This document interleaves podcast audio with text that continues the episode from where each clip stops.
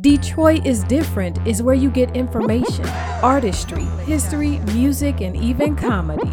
Detroit is Different, a home for the culture of Detroit. Visit online at DetroitisDifferent.com today. Welcome back to the Detroit is Different podcast inside the Detroit is Different podcast studios. And today, I have somebody that's definitely doing some work in the community, doing some work in the city, doing what many people talk about but this brother is like us, for us, representing for us, representing for community, connecting a lot of different things. His story is dynamic, unique, and I didn't even want to blow the low because I just know bits and pieces. Chase Cantrell, how you feeling today, my brother? What up, though? I'm feeling good. Everything's cool. Everything's cool. So we're gonna start this like we start a usual Detroit is different. Mm-hmm. Your Detroit story. What brought your family to Detroit City? So my parents came to Detroit in 1968, and I didn't understand this until I was an adult. When I when I began to realize, wait a minute, this is a year after the rebellion. Mm-hmm. Um, all my family's from Ohio, so Where like like Mansfield, Ohio, around okay. there. Yeah, the farmland around Mansfield, Ohio. Mm-hmm. Um, and I just I didn't I didn't understand. I'm just like, wait a minute. So the story that I've been told, you know, is you know Detroit aflame, right in 1967. What brings they were in their early 20s. Like what brings early 20 somethings from Ohio up to Detroit? But there was still a lot of economic opportunity. Like both of my parents in their early 20s, young black folk got good jobs mm. um, in downtown Detroit, hmm. and they were like Detroit was still bustling. Like the, the the the area where the rebellion happened was pretty small. Like that didn't seem to affect the rest of the city at, at that point. Mm. So my you know my dad was working downtown, then on the boulevard. Um, my mom was working for a bank. Like they came up for opportunity. So like that's not the story a lot of us get about Detroit, but that's what brought my family here. Okay, and being that they came in the late '60s, close to '70 that is very unique mm-hmm. because so many families were already, you know, made the I guess migration, but in the grand scheme of things, it'd been like two. So uh, that Ohio community, right? Um, do, I'm guessing are your family still? Do you still have family roots there? Oh yeah, like my, my parents. My parents were the only ones who left. So all of my aunts, uncles, mm-hmm. grandparents, cousins, all in Ohio. So okay, down yeah. 75. Yep. okay, what uh, when you say more opportunity. Mm-hmm. What was different, do you think, about your mother and father that made them want to make the leap and come to Detroit as opposed to stay in the hometown with their family? So I think part of it was the military. So my dad was in the army. Okay. Um, I think you know he was based in St. Louis. Hmm. Um, living in East St. Louis, and they, you know, have great stories from that period. But I, I, my understanding was there was a job there, you know, after the army that then led him, my, my father to Detroit. So um, there was an opportunity. Like he uh, worked in retail at that time, and he got a management position, which for a young black man was was pretty rare. So came to Detroit, got a chance to. Um, managed rather large stores. Again, like he was probably 22, 23, um, and just you know moved up the chain from there. So it really, it really was that economic opportunity. So y- you spoke also to him being in the military, mm-hmm. army, army, late '60s puts him spot, you know, right in the mix of Vietnam, Vietnam's yeah. conflict. Did yeah. he serve? He so I mean, he was serving in the army, but he didn't get deployed overseas. So he was he was stationed on the U.S. side, mm-hmm. um, which I think was lucky for me. Actually, lucky for my family in general because I know I have uncles who went over, mm-hmm. um, and you know, as many of us see in our families, like there were real impacts to people who uh, who served in that war overseas. Like mm-hmm. folks came back different. Um, so I, am pretty thankful for the experience that he got, and mm-hmm. and that he got to stay pretty close to home. So that's cool. That's yeah. cool. And then you said your mom worked in worked at a bank. Yeah. So yeah. So my mom ended up working. Well, at the time was NBD. Mm-hmm. Um, NBD became like Bank first Chicago One. NBD, then Bank One, then JP Morgan Chase. So she went through all those iterations. She worked there for like 35 years. Wow. So yeah.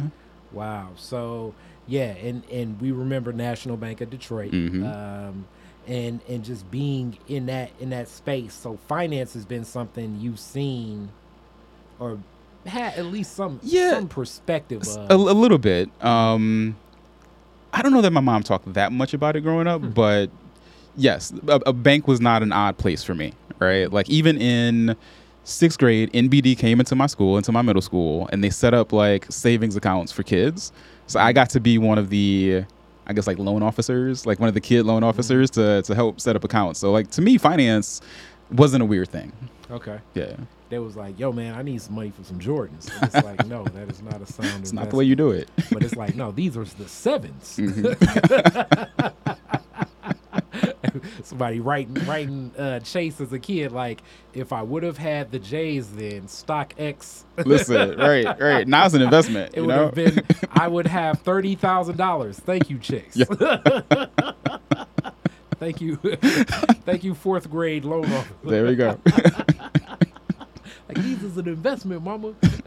so, so I'm joking, but for for my older audience right now, shoes have become somewhat of an investment. hmm Sneakers. Um, so i in this same space, um, neighborhood. What was the neighborhood? Yes, I grew up at Puritan and Greenfield. Oh, okay. um, which in the '80s, I guess a lot of Detroit was was kind of rough, but like you know, it it was it was a fairly middle income neighborhood. Mhm. Um, and when I look at it now compared to other neighborhoods, it's still intact, right? There's wasn't a whole lot of demolition. There's there's not a whole lot of vacancy in the neighborhood still. Um, but you know, I remember like recently a friend of mine who black guy from Ypsilanti recently moved to Detroit with his with his wife. He has kids now, and he mentioned to me he's like his his young son who's like two or three is reacting to gunshots at night, Hmm. like in the neighborhood. And my first impulse, and I feel terrible that this was my first impulse. He he asked me, "Was this normal?" And I'm like, "Yeah, yeah, yeah, that's normal, right? That's that's Detroit."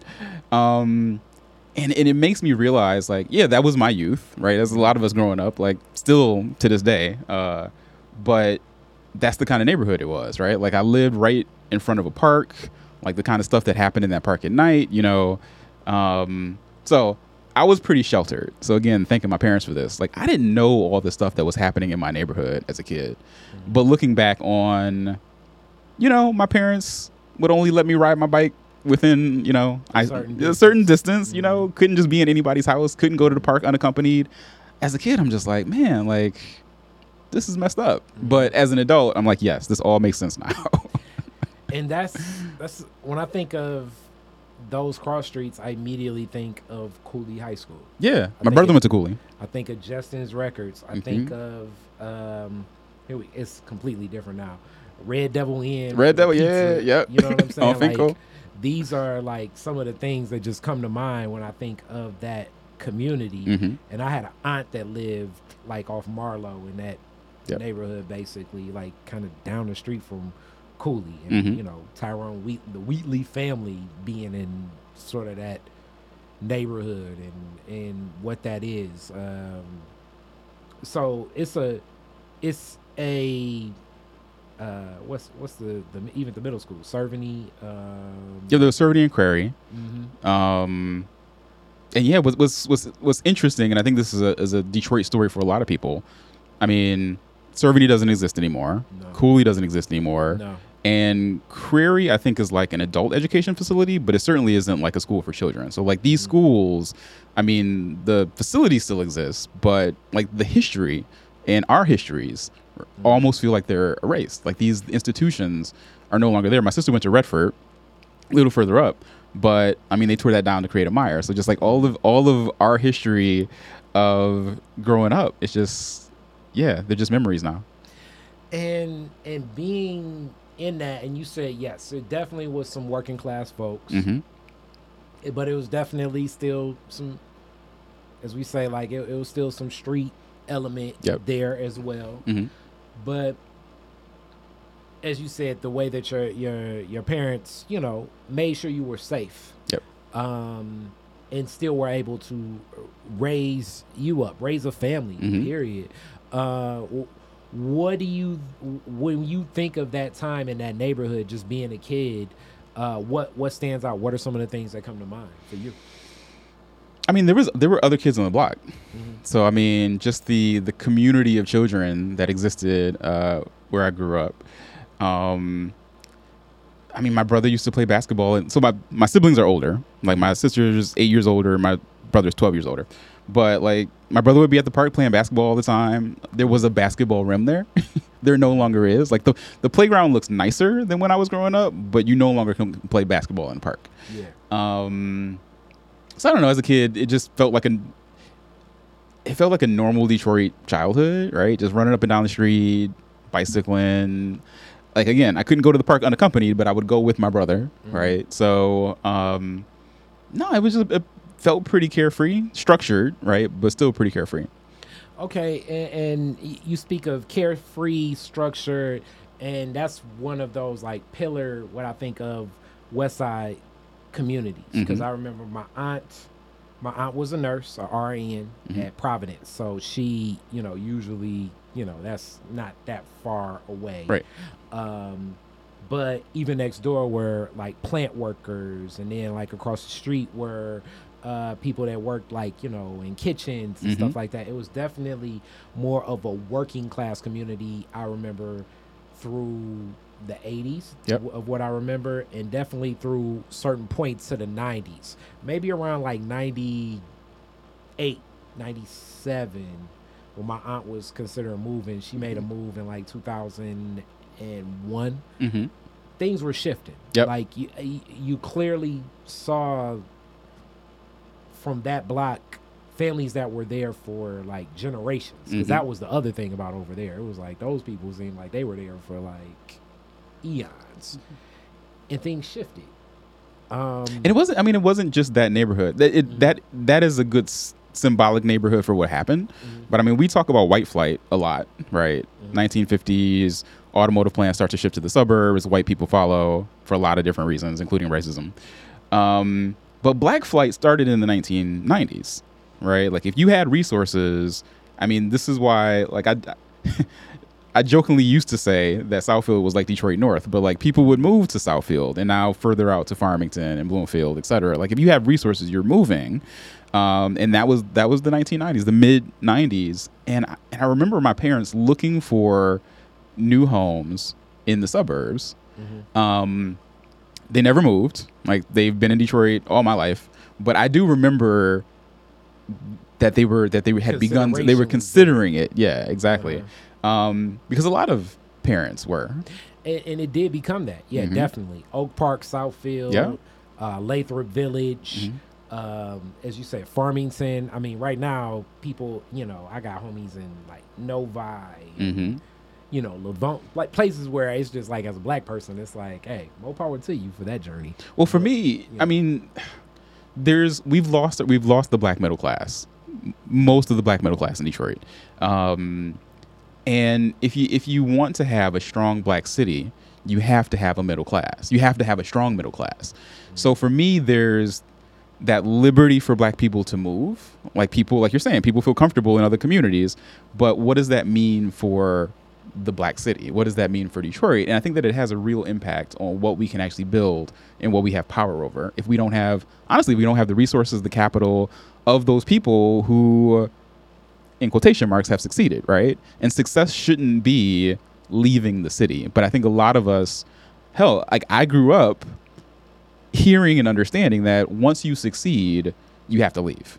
Yeah, the the whole concept of leaving the hood, Yeah. and, and that's what I want to do Mm-hmm. as a pillar of success is is key. Yep. And, and being in a neighborhood like this, similar, Mhm. yes, you're right. Like the the whole concept, I don't think I've ever coined it as black flight, but what you're saying is definitely real. Uh, Mm-hmm. a lot of a lot of those uh, attributes of success, what it would be looked at, looked like, was definitely leaving Detroit and heading to uh, a suburb, which I believe for black folks comes with its own set of There are problems there too. exactly Mm-hmm. a different set of challenges. Yes. You know what I'm saying? So now, you know, y y it, it, shifts. Mhm. So in that shift, as you were looking at that, did, did you see many of your friends that you grew up with leave the neighborhood, y- your block, or your block?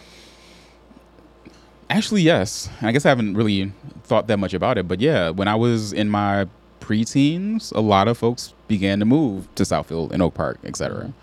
Yeah. So, and then in this, and, and I'm hinting towards and going towards something. Um, we see what was in my mind, like not even my mind, just in America, one of the largest blocks of home ownership hmm of Detroit. A black home Black ownership. home ownership. Yeah.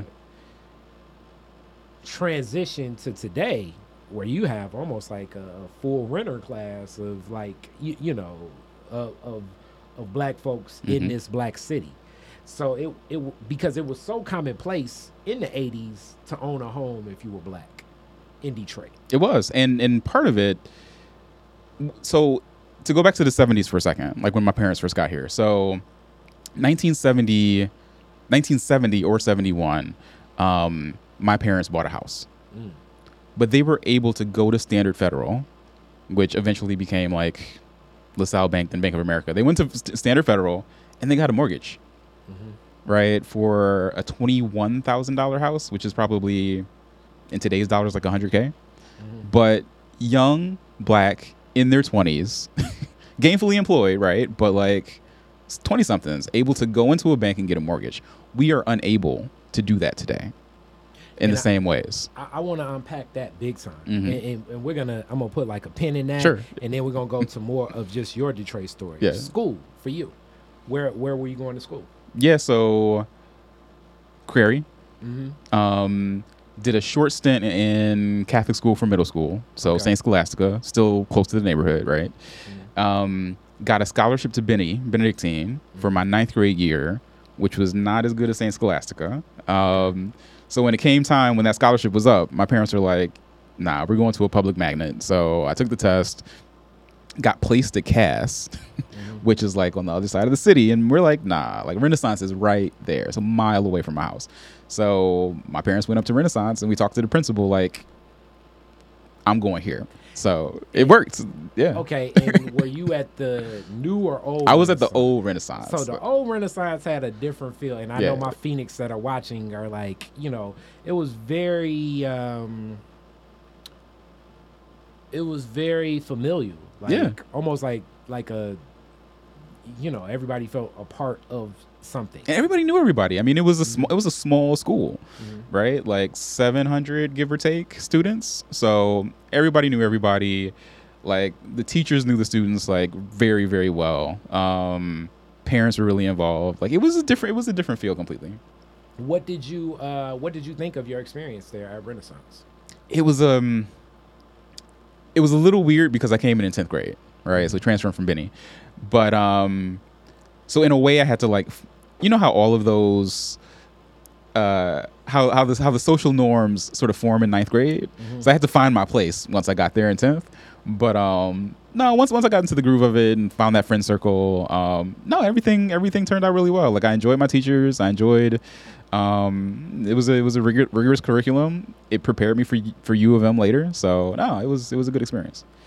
So it was like um, you went in tenth grade, like you started at this lunch table, like eh, I ain't really cool with them. then you went to that lunch table, like eh, they kind of cool, and then you was like, okay, this is where I'm at. It actually was the, the the folks who wanted to hang out in certain teachers' rooms during lunch. So not even going to the lunchroom. It's like, nah, we're going to Mr. Sanchez's room. Like Uh-huh. it was it was that click. So Okay. yeah, yeah, yeah. Oh, so like even a step above, like it, so it's like Mr. Sanchez.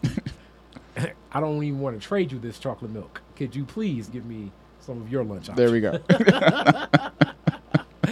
so, and then you, from that journey on to U of M, which Mhm. is unique because it's just like I don't know what started this relationship between so many Renaissance students going to U of M and so many Cass Tech students going to MSU. It's just, I Well- mean, it, well, it part of it- but it it was the recruitment. connection. It was the recruitment. I mean, we it almost felt like there were no options. Hmm. Like you knew that you were expected to go to U of M or MSU, Mhm. right? And I I only applied to those two schools and then one out of state school. But like the recruiters recruiting hard. Like U of M was coming in all the time. MSU was coming in. Um, I did a preview re- weekend at state, and I mean between the two, it just I got into both, and I don't know. I guess Michigan went out, but like you you knew going in that that that was the expectation, and there was usually some scholarship dollars attached. So Now, m- me me knowing like we're close in age, though I got you by a couple. That puts you in space at U of M at a time when we have so much about affirmative action stirring up. Mm-hmm. So much on that campus, and, and this is one of those things where, I, and, and you're you're a Wolverine here. I'm talking to you as a Wolverine, and I'm talking to you Wolverines that are right now like "Eh, it wasn't us, it was the Republicans, and it's so unique uh, about that institution Mm-hmm. because um, I remember I did a TED talk at U of M um, for a group, and as I was giving my TED talk about like progressive thought and progressive theory, this may have been in 2016. Okay. Um, as I was giving my TED talk, um, Richard Spencer was speaking, or no, not not Richard Spencer, Sean Spencer uh, was speaking like down the hall. I'm like, you realize that this institution and it's a unique place because it's like mm-hmm. some of the most leading ideas and I guess like liberal progressivism come from U of M, but also still some of the most leading conservative Yeah. Republican doctrine come in that institution as well Free speech is important. it's you know what I mean? Yeah. Like, you know, Gerald Ford it's a it's a reason, you know what I'm saying? Like Mhm. anchor in like in, in these thought processes. Um it, it's like, you know, y'all can kind of walk across the hall and maybe even have a discussion between like each other and, Well- and hash out some of this stuff. Well, what's interesting, I mean, so I went to the law school as well, so that was my grad grad degree, and the Federalist Society is there, Mhm. um, and just, I mean, as you said, you could go across the hall and hear what other people are thinking, um, Yes. and sort of sit in your own discomfort. um, but it was it, wa- yeah, Michigan attracts all all types.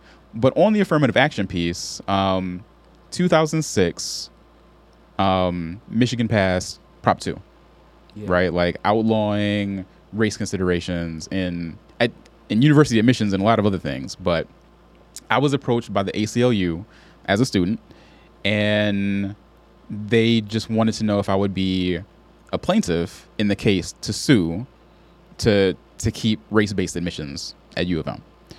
Um, I said yes. They heard my backstory, so all the Renaissance, all the all the everything I just I just said, and they were like, "Would you become the lead plaintiff?"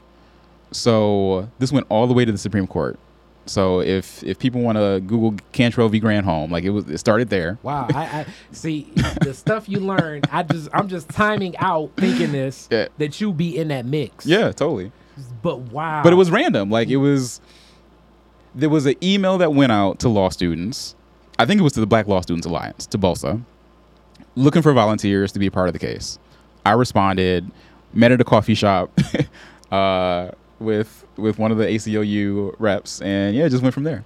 So now now I really want to open this up because as much as I'm speaking to U of M, and then also as a Fab Five fan, I always thought U of M came down hard on them too. So it's just like ah, stick it to them. Uh, I'm a Walsh guy, but people know if it's state or Michigan, I'm to me it's the it's two sides of the same coin in the grand scheme of things. But Prop Two was tough for me Mhm. because, um, you know, baby sister from a U of M grad, uh, a lot of people I know that went to U of M, and it was like for them to move forward on this Prop Two thing, but then you walk that damn Ann Arbor campus, and it's like Yeah. if you if you could get ten dollars for every black person you saw, or or just non-white person you saw, hmm you know, especially in 2006, seven, you may, you may walk away with like a hundred dollars.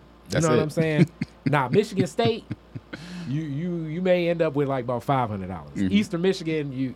You'd you'd hit the uh, you'd hit the cha-ching. You know what I'm saying? Yeah. So that's what was so disturbing about that because I'm like, nothing has been right set by this. Mhm. Why is why is this institution taking so much of a of a action on this Prop Two thing when you clearly don't see diversity in this institution? Well, I mean, the U of M itself didn't want Prop Two to happen. Mhm. right? Like they were trying. U of M has tried everything in the book to try to be able to admit non-white students. Mm-hmm. And every time they try something, they get sued.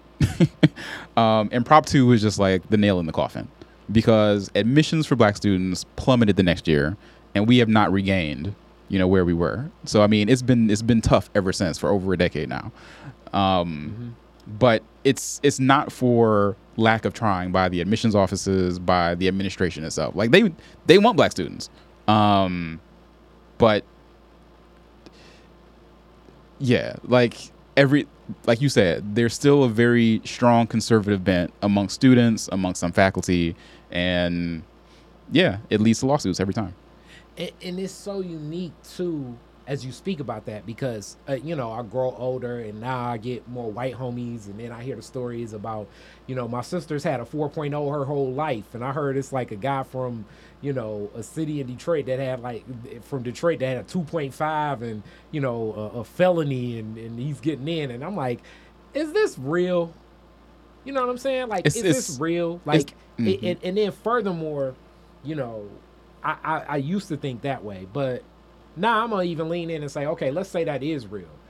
As your white sister with a 4.0 her whole life already has so many other Mhm. societal advantages, you know, white privilege, that if this consideration in this institution and, and nobody ever walked on U of M's campus and felt as though it, you know, you were walking in the Def Comedy Jam. So it's like, I don't know if his his or her the the the black student is quote unquote taking away this scarce resource though i know admissions is a certain amount and everything it's it's a multitude of other opportunities for the white student Well, not, well, not only that. Um, one, those those kinds of anecdotal stories are not are not the norm, right?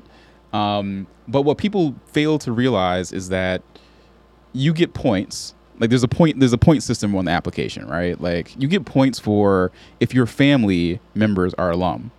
You get points if your family members have donated significantly to the to the institution. You get points for art, for music, for other like extracurricular activities. There's all these other things you get points points for. No one complains about those, right? It's not that same person with the 4.0 whose dad probably went to Michigan, which is why they want to go to Michigan. They get points for that. Let's remove those too. Let's see let, let, us see how people begin to fare once you take away some of these other privileges that people get. Um, so race race as a consideration um, one it makes it makes the classes more robust. It actually makes the learning better. So i teach at u of m now. Um, i taught my first semester uh, in the winter. And when i look at what a majority white class is a 15 student seminar um, what the non-white students were able to bring in terms of perspective and life experience and commentary it just it makes the discussion and the learning more robust. So the people who are who are like yeah we, we essentially want an all-white institution you are limiting the learning that happens in that space I, and you you definitely just gave a heck of an argument. Like I'm I'm also as a Walsh College graduate, Mhm. extremely conservative and Republican doctoring and thinking, Mhm. uh, but love the business school. My dad went there as in that same like legacy thing. Yep. Um, but it it's and I'm sure definitely my theories. I, I had many professors backpedaling and back and forth with all my ideas. You know what I'm saying? But, you know, during the whole idea of uh, the Home Health Care Act and Obamacare, me and a couple professors were like every day. Like I, I was, I was looking at, you know, the the New York Times and uh, the Wall Street Journal just to have talking points of like, all right, all right, you know what I'm saying? Um, I, I think that can enrich that experience. The same pres- prospect in work sometimes it's like you know give the give that perspective but let's go a little deeper into that whole that the diversity in background and thought Mhm. opens up a discussion differently as that discussion opens up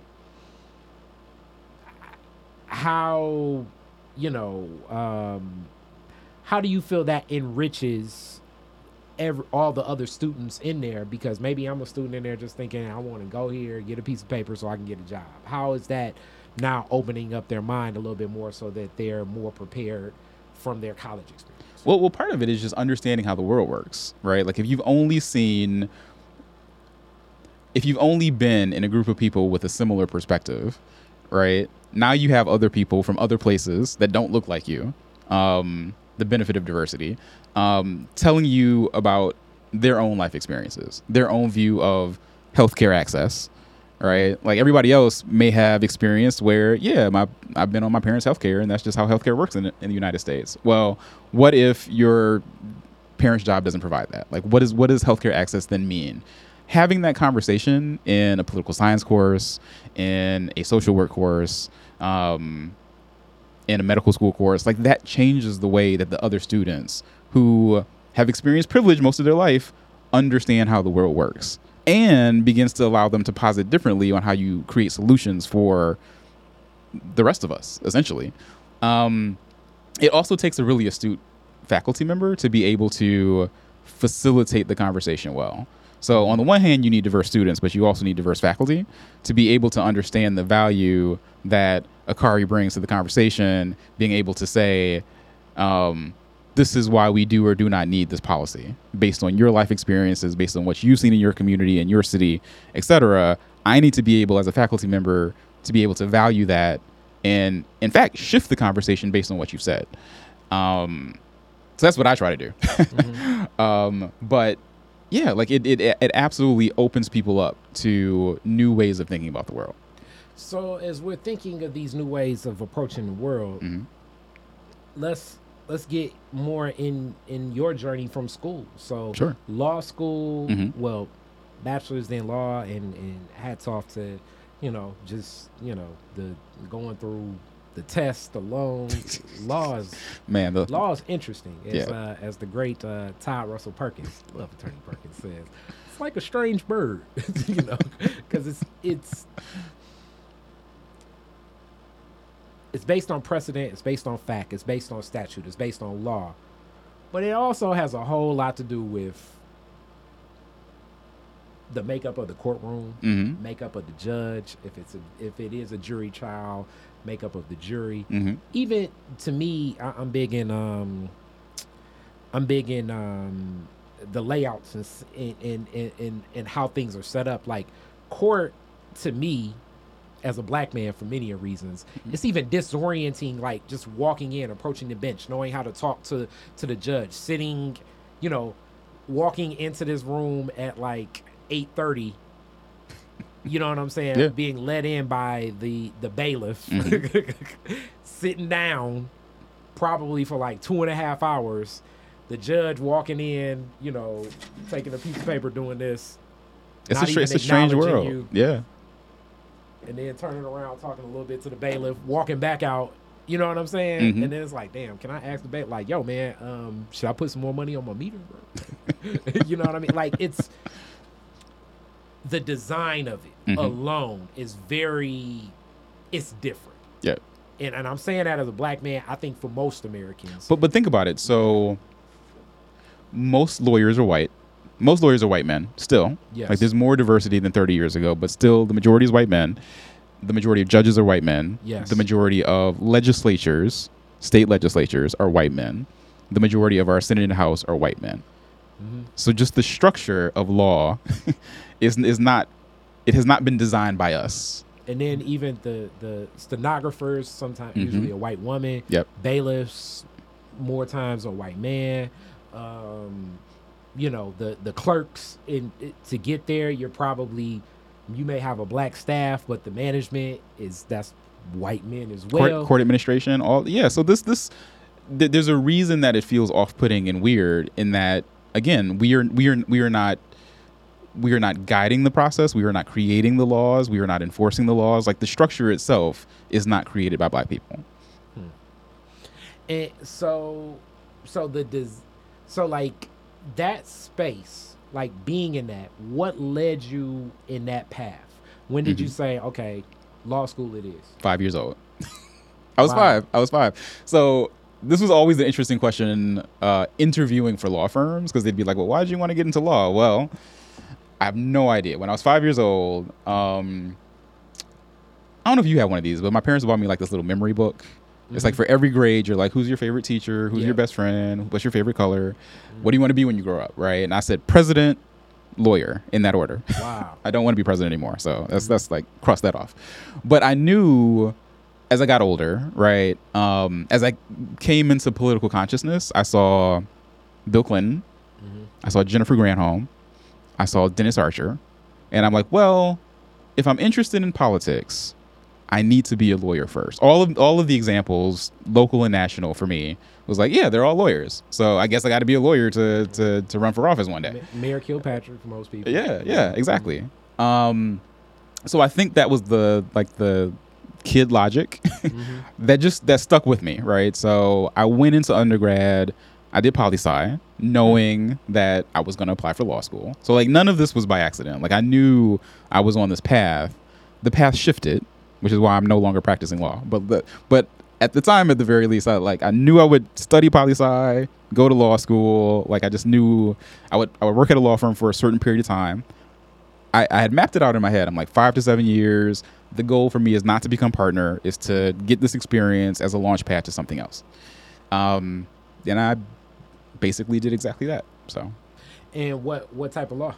so corporate and real estate, which is interesting that you talk about the courtroom because I think I've stepped into a courtroom as as the representing lawyer maybe two or three times in my life. I would imagine that is a lot of mediation, arbitration, uh, paperwork. Uh, many things are, are, are are handled outside of that. Well, mostly it's um mostly it's contract drafting, right? It's negotiation, but a lot of contract, a lot of contract drafting, a lot of you know transaction management. So making sure that we're drafting the right documents, that we're talking to the lenders, that we're talking to the develop like the developers, to like just making sure that everything is in order. Um, a lot of paperwork, but I love I love writing generally. So contract drafting to me was was and still is a fun thing to do.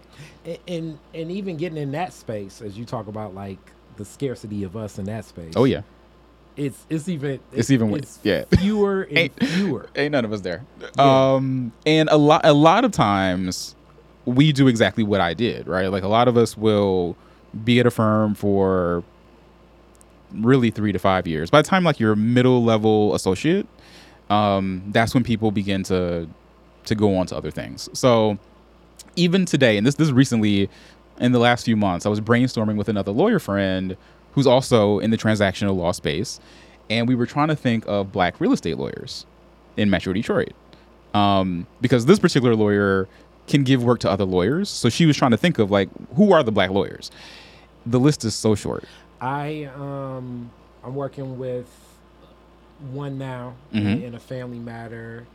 Um, I know of three others, but Mhm. leading up to this family matter, it was so weird because I was like, damn, every one of these, it's like y'all are introducing me to. I, got- I got more Chaldean uh, real estate attorneys, and I'm like, nah, we need a black person Yep. because we need to be culturally, and, and this is big in where I come from hmm cultural competency needs to make sense, especially with with fam. Because sometimes we're gonna say something, and we need we need a person, even if they're fair, we need you to cut in and say, "Look, I need this today, straight up, Mhm. square business," and then we understand. So we're not going through like two levels of communication, Yep. two levels of connection, two levels of everything, and this real estate law space. The more that I, I found out through helping in family sell sell property Mhm. and buy property.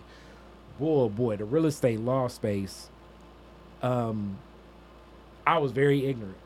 I was very ignorant, and I consider myself pretty bright. But But unless you've dealt with need. if unless you've dealt with specifically that area of law, like you just wouldn't know. Oh, right and and it's and it's also the level of expertise right so like buying and selling property is one level yep. um dealing with a larger development transaction right so dealing with the lenders dealing with all of their attorneys dealing with the like that's a different level right and then you get up to like Coding Indu- inspection. coding inspections but like industrial um large infrastructure like you keep getting more and more complex and the higher up you go that the levels of complexity the le- the fewer and fewer of us you see You get zoning compliance. Mhm. Uh, you get uh, if you have a person like mixed use dwellings and and and dealing with matters of like a person fulfilling whatever the obligation of their consideration of needs and stuff, and it's like, damn, this is like it, it makes sense. Mhm. And then also like a lot of other stuff now, as I'm learning from my ignorance, it's like, yep, this should be notarized. This should be that way. But the reality of a lot of stuff in the city of Detroit, just due to lending practices, in my opinion, being very biased, is it's a lot of wild, wild west out here. It It's so many quit claim deeds. Let me tell you. So that comes up. That comes up in class, um, and I always have to like explain, explain to people you get no protection with a quick, quick claim deed, right? And yeah, I mean it, it is the wild wild west out there. and, and just even cleaning a deed. Yep. Of of like uh, possibly workmen's liens that people may not even know. You know what I'm saying? This person put some janky windows in your house, and it's like, Psh, I ain't paying you the rest of that, and now you got a lien on your house. You don't even know. Or I mean federal tax liens and all kinds of other judgments and claims. Like people have no idea what's on their title. Yes, Like no idea. it, but even even the access to the right attorney to even Mhm. um, you know looking and looking into your title, getting title work done, hmm an attorney that knows how to do that, and then also you still have the system of you're still dealing with municipal government, so sometimes uh, sometimes that can be a little bit That could be a whole podcast to itself. Like Yes. so what we're talking about for everybody watching right now, we've definitely hit a turn, Mhm. and we're talking real estate. And you guys need to pay attention. Don't get don't don't get drowsy or nothing. This is very important because so many people right now, as as I'm pulling a pin out, things have shifted in this city from being such a, a, a black home ownership stock to so many renters Mhm. and the standards of how people are keeping properties that are rented to it's all over the place Yeah. um and, and and then even the the onus and obligation and what you have as a renter it, it's a tough position because i mean you can sit in you know you, you can sit in third district court almost most days if you want to view most hearings and you'll see hearing after hearing Mhm. after hearing after hearing after hearing and none of this is ever going to represent the person that's the renter Now we do now have um, access to attorneys for those who are um, facing eviction facing eviction. And so we know that through the the city of Detroit, the the act of uh, Sugar Law Firm. Shout out Mhm. Tanya, um, Tanya, but also uh, Mary Sheffield, uh, uh, City Council. So Sheffield, Tate, uh, I think Romero was heavy in this, and Latisha Johnson were heavy Mhm. in this. Um, but that's that's key. But it, it, it's a, it's it's fighting this battle. But that battle is for most people, I, I don't know if they even know. I mean, it's new. So they, yeah. I mean, they. I'm I'm interested to see how people will how the institutions you just cited, right, the city of Detroit and Sugar Law Center and others, are able to get that information out to people who need it when they need it. And, and then for programs like that, and I get, I'm not even trying to be a, a, a- pessimistic person because I was telling someone I'm, I'm really very optimistic about a lot of things, even Mm-hmm. in shifts, because I, I think, as they say, uh, yin and yang. Um, times of crises present m- more opportunities. hmm You don't want to go through crises, but it creates opportunity points. Um, funding for that program, because these attorneys aren't work, working pro bono, That's right. that's going to be limited. But when we think of right now, the just the rental class, the renting class of people in the city of Detroit is so vast, Mhm. it's so abundant. So it's, it's a good question. Will will there be ongo- ongoing funding? You know, how many people will be able to access it? The quality of the attorneys, like who who are the attorneys representing um, the renters who are seeking their counsel? Like there there I still have tons of questions, but I also haven't really been able to do a deep dive into the legislation itself. So I'm also hopeful. Um, again, knowing everyone that you just cited, that you know that there will there will be some bumps as we go, but hopefully that this becomes something that's both robust and that can last, because because it's always been needed. So more from a general perspective, as a city right now has transitioned from like an ownership class to a rental class, Mhm. what impacts on quality of life does that have in most communities? Like, what's the perspective? I mean, people are people are, are are more at risk, right? So, um, rents have begun to rise in in some neighborhoods, and well, we know that we're still a city where um, the level of poverty is higher than most other large cities in the United States. Um, any even subtle changes in rental amounts can cause catastrophic impacts for families, right? So we're beginning to see that, um, and we're, we're we're not seeing a shift in or a rise in people's incomes at the same at the same rate. So although these things are happening slowly now, um, as we've seen in most, we're, we're in a housing crisis in every single city in the nation. Like no, in no city can you rent a two bedroom apartment on a minimum wage job, which you used to be able to do, right? So like the affordability problem is not just a Detroit problem; it's a it's a nationwide problem. So, I mean, we we we don't have enough housing units. So when you when you have supply as low as it currently is, um, you're going to have rental issues. You're going to have um, even purchasing homes. We're seeing that the cost of homes in the city have risen dramatically in the past two to two to three years. So I mean, on both sides, home ownership and rental, prices are rising, and in a cash-strapped city, that's dangerous. So let's get into really what you do from my perspective. Mhm. Development yourself. hmm When did you hit a turn and say, I need to be in this space to be grounded? What what was the catalyst from that?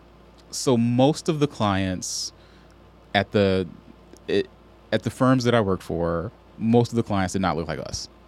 Right? Again, we talked about like white men creating the structures, but most of the developers at the time were also white men. Um, and I think, I mean, I was in my 20s when I start, first started practicing, and prob- by the ti certainly by the time I was 30, it clicked for me. Right? I'm in a 90% black and brown city, yet almost er- all of our clients who are doing these larger developments are white. Like something, something in this ecosystem is wrong. Um, and I'll and I'll never forget. I was probably a fifth year, and the only project that I can remember, at least, that had um, black investment in it was the Meijer project at Eight Mile and Woodward. So I got a chance to work on that project, and I don't I don't even remember at what level the the, the, the black investors were investing. I don't remember the exact uh, dollar amount, but one of one of them, um, he was also an attorney. He he he just sort of made a side comment one day. Like we were walking through the Renaissance Center, and he's like, "Listen, you don't want to be a, a lawyer your whole life. Like your goal should be to be the developer." Mm. And it wasn't a long conversation, but like that comment that he made um, just stuck with me. So, long story short, a few years later, um, I quit and I started an organization called Building Community Value. So this is this is the nonprofit side, right? So I started an organization called Building Community Value, and essentially what we do is we teach real estate to to other Detroiters, like so folks who want to, you know, buy the house across the street or that small commercial property on the corridor. Like we teach people how to do that. Um, but at the same time, you know, I couldn't be facilitating a program without actually doing it myself. So Yeah. I had seen it on the legal side, and lawyers will tell you they feel like a development is theirs just because they worked on it. So like when I when I talk about the Meijer, I talk about it like it was my development project, right? Or Broderick Tower downtown. Um, but being a lawyer on a deal and being the developer on a deal are just night and day different. So I needed to get that experience myself, and um, yeah. So soon soon after starting the nonprofit, I also started a for-profit venture to also do real estate development myself. So both of those things sort of happened at the same time. What was the first? So in in, in twofold. Mhm. Um, first, let's go to who were the first people that entered in your class. Who who was interested in that information? So, shout out to U of M. The class started before building community value started. So there was a there was a professor at the business school who essentially has been teaching real estate for 30 years, mostly to I mean students at the business school, so mostly white students, right? Um, and for him, he's like, black Detroiters, you know, he's a white professor. Black Detroiters deserve to understand this information too. So he got a free class at the U of M Detroit Center. This was 2015 free class at the U of M Detroit Center. He got some support from the School of Social Work to sort of manage the course. and they put out an application to to Black Detroiters like we're going to have this class. Yeah. Um, 2016, I start my nonprofit. They reach out to me and they said, "Hey, we think this training should live at your organization." Like every everything that I was saying about BCV, they were like, "This aligns," and we think because the professor didn't want to teach the class for the rest of his life. He's like he wanted to seed an idea, he wanted to create the structure, and then hand it off to a community partner.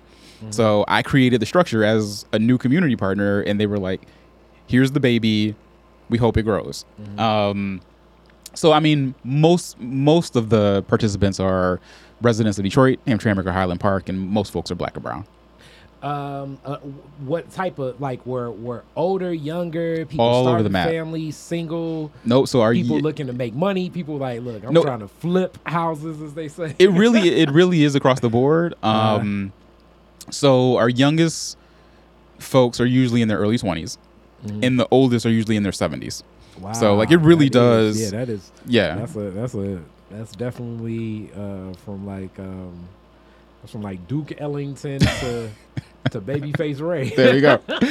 uh, which is which is a beautiful thing actually to see how people um, interact with one another and how their Mhm. life experiences show up in class. Um, but we certainly do have people who are very community focused, who are like, I'm in it because you know I've lived in this neighborhood for 30 years. I've seen it deteriorate. I want to bring it back. Like there's certainly that perspective. Um, usually, usually it's not people who are in it just for the money. Um, oftentimes there's a there's a wealth building aspect, but it's for legacy. It's like, yo, I got my five year old daughter. I want to leave her something when she grows up. Like usually that's the frame that people come into the class with. Um, but there is there is this tension, and I think is is purposeful on our part on who we allow into the course, but it's beautiful how, how it shows up. Like there are people who are like, we we want to keep rents affordable. Like the reason that we're in the class is we want to buy that house across the street. We want to keep rents affordable. We want our neighbors to be able to afford the space. There are the other people who are like, I want a 10% return because I'm trying to build wealth, right? Um, the conversations that happen around those two different philosophies actually, to the point earlier of diversity, everybody black or almost everybody black in the class, but the different philosophies And actually background and thought. and background and thought create a different, more robust conversation in class. Um, often, what happens with the person who wants the affordability, though, is that they'll create, they'll do an economic analysis of the deal. Like, we want people to, we don't want people to lose their money, Yeah. right? What's happening now is that you can buy a property cheaply in Detroit, still, in certain neighborhoods, um, or you can get a land bank property cheaply.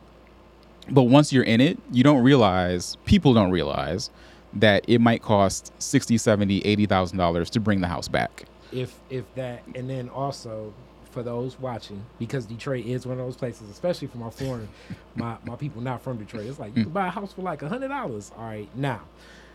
And I, and I have some feelings about that. Mhm. and we we did a good podcast that t-bar posted um september ingram was there. Uh attorney anthony adams was on that too. Mhm. um so i have some feelings about some of this stock but you also have the elephant in the room of you have large investment groups Yep. that have bought damn like neighborhoods Mhm. worth of homes and bought like massive crews worth of contractors Mm-hmm. but uh, and, and occupies some of the best property management groups. Like they've commoditized the market to even buy a home in Detroit in certain ways, in my Mhm. opinion, from what I've seen and witnessed, even in my own neighborhood. Yep. Where, and it makes sense because you know supply and demand it, it meets like you know if if I do roofs and this one company's like, hey, you want to do six, 60 roofs, roofs, or do you want to do that one person, that one family's roof? like it ain't even a thought process. That's right. It's like Yep. I'm gonna, okay, I'm not even going to Menards right now. I'm going directly to where Menards buys their shingles, and I'm Mhm. like, look, I need, you know, five uh shipping containers full of because can I can I keep my crews busy for months? Yeah. Right. Because like if you're if you're trying to doesn't matter if you're black, white, or other. If you're Yeah. if you're a contractor or Yeah. a construction firm, your goal is to keep the work flowing. Yeah. Right. And to do the one-off job here or there, um, for them feels inefficient, and you're not making as much money. Yeah. So when you have like these larger groups that are doing, you know, multiple homes at once, it's like of course to them economically, of course I'll do that. Right. Um, for us, however, trying to rehab, you know, my own home or just like that one investment two. property, Yeah. it's, it's it's hard to find. Um, it's hard to find people. Even if you have like four. Yeah. and and and, and how do how does that balance so so i, I bring that Mhm. because even if you're looking to get that return on investment for that person that does want to buy the the quote unquote i was reading an article i want to say was it the free press about saying it was in the free press and then i saw it on the news and I, it just stood out in my mind like saying like you know housing prices are going up and you can still get a fixer upper but fixer uppers are hard to find and then what's defined as a fixer upper and like what Mhm. you said you know it's the time value cost of money economic concept too so even if you know you, you have this house it only needs $20000 worth of repairs hmm but due to the scarcity of contractors, especially licensed and bonded contractors that you may have gotten some of that lending for, If you can get the lending, if you can get lending. that's that's a different. We can we can get there. uh, Yeah. Caveat, but we're going on. You got lending. You know what I'm saying? It's like Mhm. another trick bag of like, well, damn, I, I got the lending, I got the space, I know the work that needs to be done, Mhm. but every contractor is like, okay, talk to me in 2023. I may have a spot in spring. That's right. and and you're looking at the land bank notice of like, okay, you got to make these repairs, or it may end up back in those roles. Mhm. Like, w- w- that's a tough spot for a lot of people. And it's not just it, it's a it's a terribly tough spot, and it's not just for you know the single family or duplex rehabber, Yeah. right? If you're doing a small commercial building, it's the same problem, Yes. right? Um, one will will construction crews do work in the neighborhoods of Detroit when they can do work on the big deals downtown? Um, and you know if they do the work, will they charge you double than what it would have cost you know a decade ago, five Yeah. years ago? Um, so no, at at all levels, we need more contractors in the city of Detroit, and we don't have the same pipeline that we used to have, right? Um, or we're we're, we're beginning to rebuild it slowly, right? What do you think um, broke that pipeline? Is that is that the, you know what I'm saying? Is Well, we close we close no we cl- we closed our vocational schools. Mm. Um, so I graduated in 1 Mm-hmm. Um, and around that time, DPS closed a number of our vocational schools in the city of Detroit. And even even and even now talking to parents and young folks, there's there's this I think I think it's I think it's more prevalent than it was 20 years ago, where parents are like, "Nah, they're going to university or they're going to college. Like that's the goal." Versus, you can make a hell of a lot of money being an electrician, but that's not on the radar. Certainly not of the of the kid, but of the parents either. So like, there's this whole conversation of what what is good employment that I think has also shifted for us. So we we have not been building that that that group of of young folks who can who can take on those roles as other people age out or move out. And and when you have these projects, because you're Mhm. right, if you can get lending, great. hmm But let's say you're you, you're going like from your perspective, straight cash. Most people are doing cash deals for But cash deals is so, and this is Mm-hmm. where, as you say, it's like it costs more money to be poor. hmm Period. Because yeah, credit to hell, lending options here to hell, Mhm. and even if everything is good, they're gonna quantify like based on uh, this is something. This is a Kari Fraser thought process. The appraisals of properties in the city of Detroit, due to the lack of diversity of the actual people that do appraise, I think it's less than grossly. I think it's less than two percent are are black. grossly, Mm-hmm. grossly wrong to the point where I'm like, after going through the process, I'm like, I may want to just look into being an appraiser, just to just be a black guy that people know that will appraise a property, especially when it's like I saw their process. I'm like, this is like we're paying this much and you don't even really know you're looking at what was sold in my neighbor you're looking at like a three block radius of houses sold and i live in a community where we know how stuff is in detroit you Mhm. you you can live two blocks away from a, a half a million dollar home and uh, another home two blocks away may sell for 30 and a lot of times i mean technology is taking over that role more and more more and more so in, in fact the appraiser is pulling in a lot of data like it's, it's, it's not like it was 30 years ago so no you're right like you they they need to understand the communities in which they're working and many of them do not Yeah. I, I every appraiser I looked at for a project went back to another family deal. Mhm. every one of them. I could not find an appraiser that was not uh, damn near like the closest one is like, yeah, I always work in Detroit, but I it's gonna take me about 25 minutes to get down there. I'm like, damn. Mm. And you always work here? I'm like, this, this is the, you know, this is the Green Acres uh appraiser specialist. this is what everybody says I should go to. Mhm. And I swear this guy lives. If, if he didn't live on the other side of Hall Road, all right i, I got a re- after after the podcast i got a recommendation for you I got you. But, I, but you know what I'm saying? yeah like, yeah yeah It, it, and I know other people are dealing with this same prospect. So, like, I know we're getting into the weeds, but on the flip side of you getting into your deals, what were some of your first deals getting in that space? so i'm i'm only really interested in commercial Okay. So right now I have three projects that are happening pretty simultaneously. Um, two two on Six Mile and one in Corktown. Okay.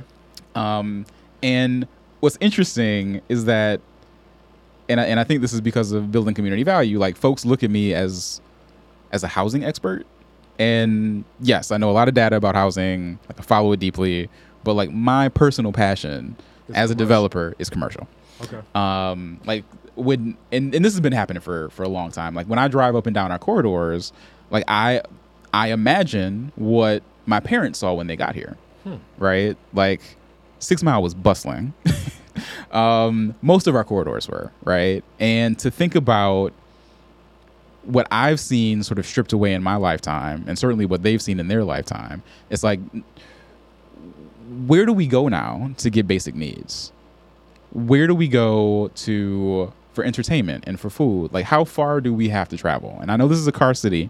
Um, I'm probably one of those few. I, I, if we had real public transportation, I would give up my car in a, in a heartbeat. But it's just like, can I walk to something? So I live near Wyoming and Six Mile, so near Marygrove. I'm like, can what can I walk to besides the gas station?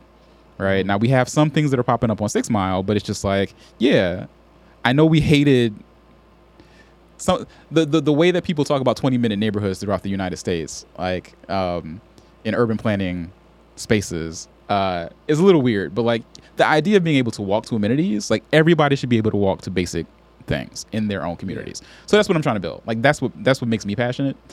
Um, and I, and I want it to look and feel like it was made for us. Um, I want people to step into spaces. Like I'm excited. Like there's a new restaurant that just opened, Petty Cash on Livernois. Yeah. Like I, I've seen pictures and I can't wait to go into the space because the way that I the, the pictures that I've seen, it feels like it was designed with, With me in in mind. Yeah, Yeah. exactly. And I want more spaces like that. Mhm. Um, you know, I, I I go to restaurants in downtown in the Cass corridor, and when I walk into some of those spaces, I'm like, I know the food's gonna be good, but this atmosphere, the music, yeah. just the the the, the colors, the materials like that are used in the design, it I'll, I'll never forget. I, I work with one architect, black architect based in Detroit, and the first the first project we started working on, he put out like a hundred photos for me and my partner to go through, Hmm. and and he he's he's one of these like some architects are very like code thinkers and like math thinkers and there are some architects who are like artists.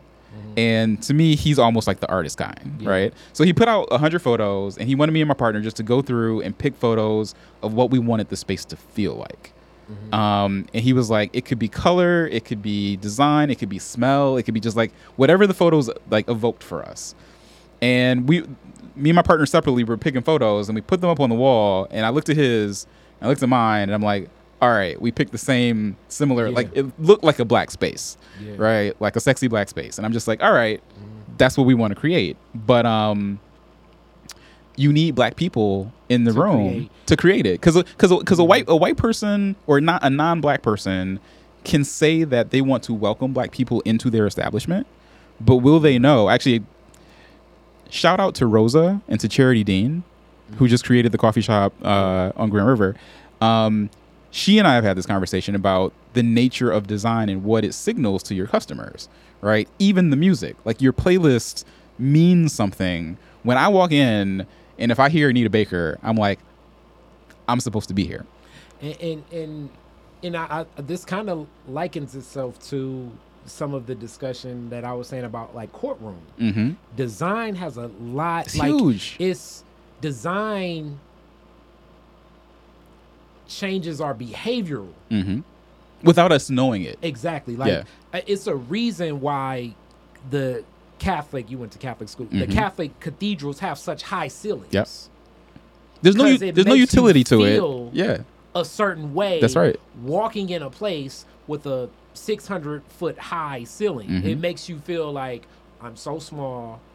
Let me it, like in courtrooms Mhm. have this feeling sometimes like the larger the Yeah. courtroom setting and things like you know jails for all of my friends that have spent time like like in, in social design of like most cells have a window that you can't see out of. You That's know right. sun's coming in, Yep. but you can't see out of it. Mm-hmm. Which psychologically does something to your mind Mhm. of like, I know it's an outside that exists.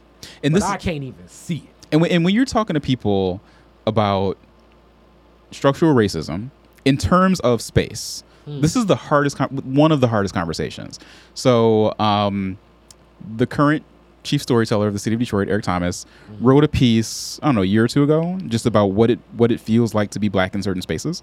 And i've seen i've seen a number of these pieces that have come out lately too. Um, when you are trying to describe to a white business owner why something feels bad to you as a black person being just being in a space um, you can't quantify it right? And if you can't quantify it it's, it's hard for anybody else to buy into or to like re- really respect your opinion. Um, so i mean black development to me and it's, it's, it's a very broad phrase right? Like not every black person thinks the same way. Not everyone feels the same way in space. But having the conversation and having similar social cues like you can have that conversation with a black business owner. And i really want people to start thinking about how you feel in space. Like when you walk into a space what's your body doing like are your shoulders tense like how are you feeling in that space because there really are some things happening in detroit that again without us knowing it impact us psychologically It's deep that you said that. Um, one of my big mentors uh, and a heck of a heck of a thinker, um, Mhm. Mama Annette, Gloria, uh, Dr. Gloria House, Mm. in like I want to say like the mid '80s, she wrote a piece, a book. It's it's not even published anymore. And She was like, if you can find that book, let me know, on specifically landscapes and their impact on things. Because I know even colleges, it's a reason the big lawn in Yep. front of the institution. mm-hmm. You know, it's a reason why when we go to schools like you, you look at a school like Interlochen or uh, Cranbrook, Mm-hmm. uh, the design of the campus versus a school like shout out, you know, I'm a Northwestern guy, but Northwestern High School, but like as you see the design of it, the concrete all around of it, it it has a similar, you know, locked up kind of that's right no that's right core to it. And then you look at a Cranbrook and it's just like open with, you know, um, design bushes and trees and, you know, a lot of classes outside. Like, damn, does this even feel like school? Like, what, what's going on here? You Right. know what I'm saying? You know, uh, what's the other school? Waldorf it does certain things like that Mhm. when we think of the design of just the place itself Yep. and looking a certain way does orient a certain certain behavior which as you said psychologically some of these things orient other things because Mhm. like even the littering I, I think it's a, a certain you know we live in certain neighborhoods like even my block like you know, um, the illegal dumping that used to always happen. Now, since I've activated more of my space, put the tires out, put put uh, put plants and stuff. I'm not saying nobody will illegally dump at all, but it changes your orientation because it's right. like, damn, what's going on over here? Mm-hmm. This looks like. Let me go. I don't want them to go two blocks over and do it, but let me go two blocks over and do it because this don't seem This looks like too the nice, place right? Yeah. Yes. Yeah. Yeah. and, and and eat all of these behavioral things as Mhm. people were saying like blighted communities impact things like you know the the house on my corner like you know we've blocked and i've played for the barricade the guy across the street paid to barricade it but every probably maybe like twice a month somebody's going in there and they need to squat and rest Mm. but when they squat and rest and they leave out they leave they don't close back up and now it creates a danger That's right. looks a certain way like certain things like that impact our community in Mhm. certain ways that and i don't know psychologically what it may have those long-term impacts on us but also those places where we don't feel welcome you know uh i think it has the same impact like Mhm. sometimes even my white friends hate when i say this but like even i go into certain parking lots because i Hmm. know the char- cars that black folks gonna drive Mm-hmm. so it's just, you know, just a running joke. If I see, you know, if you're in the suburbs and you see a parking lot full of like a bunch of F 150s, it's like, I know the type of bar I'm going. Whereas you go in a parking lot, and you see a bunch of Cadillacs and Benzes, it's like, I know the type of bar I'm going Mhm. into. Yep. you, you know what I'm saying? You know, it even that plays, you know, um, a role in design and, and, and where things are at. But what worries me um, about the nature of of communities where we are we are losing or we have lost much of the beauty that was there. And again, a lot of that is structural. We can talk about foreclosure and the loss of homes, etc. But the the loss of beauty. I was driving up Fenkell. I don't know, a few days ago and there were three kids walking down the street um, through a very deserted, blighted stretch of Fenkell. And it made me think of my niece, who's pretty young as well. And I'm just thinking to myself, what will they, what, what do they think they deserve? Right? If this is, if this is their life, like I don't know if they get out of their neighborhood, right? But like this is my thinking, right? If this, if this is what they see every day, right? and I and I know adults, young adults in their 20s who if they go into a nice restaurant feel very uncomfortable. This is not for me. Right? So I'm wondering seeing these young kids if they don't see beauty in their own communities, will they think they deserve beauty as adults? So, I mean, I'm not a I'm not a psychologist, but I th- I think this impacts us, right? Um and and I want these kids growing up now. Like this is my concern, right? So I've seen what we've lost over my nearly 40 years now. And I, I want these new kids, these younger kids, to see all of the new stuff, like the beauty that's being created for them. So that when they are my age, they're like, yeah, like Detroit just like, we just kept seeing stuff open all the time. Like there's these black entrepreneurs and developers who were just like opening businesses in our community. Like that's what I want them to see so that they don't think they need to leave Detroit to succeed. So, so when you say things like that, that naturally triggers most people to say, "Wow, I got a project. I, I, I got a business. I want to meet Chase. I want to be there." How do you decide who to partner with for Mm-hmm. the visions? So I think I think the the beautiful thing for me is that building community value allows me to do that. It's my day job, right? Like the development is actually like the side hustle. So BCV is the day job. So when we, you know, we have classes for real estate, um, we have office hours, etc. So when people are interested in understanding how this works, I'm able to provide a structure, right? It's like, hey, take this class. Hey, come to office hours. There's a structure to talk about those things. Um, now, I am not a I'm not a build institute, right? I'm not a tech town, right? Like I am focused on the built environment, not on like the business development entrepreneurship side. Um, and that's not my specialty either, right? On the legal side, yeah, like I can help people. When I was practicing, I could help people start a business, right? I can get I can, I can get the entity set up, I could do the operating agreement, etc. But even as a developer, I don't want to operate the space. Right. So people have been lately have been saying for the first six mile project, they're like, yeah, Chase's brewery.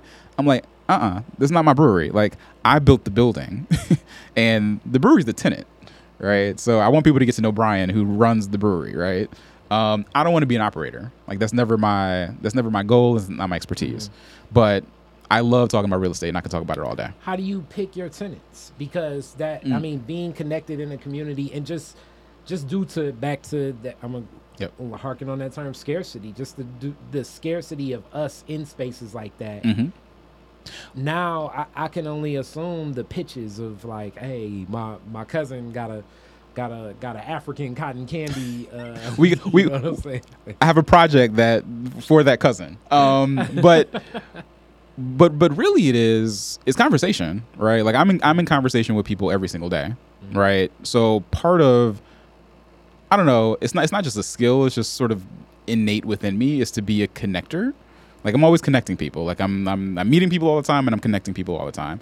So when it comes time to figure out what's the group of tenants that could possibly be in a space, um, I already have like a list in my head, right? Because I already know that a lot of people have told me, "Yo, I'm interested in X, Y, Z." It's like, okay, I can curate these certain things in the space, and they and they work together. So, um, what I really want to do and what I'm working towards is we don't have enough flexible retail space in the city of Detroit, right? Like, if you there's a, there's a lot of spaces where you know someone's taken over a thousand square feet for you know let's say a cloth a clothing store.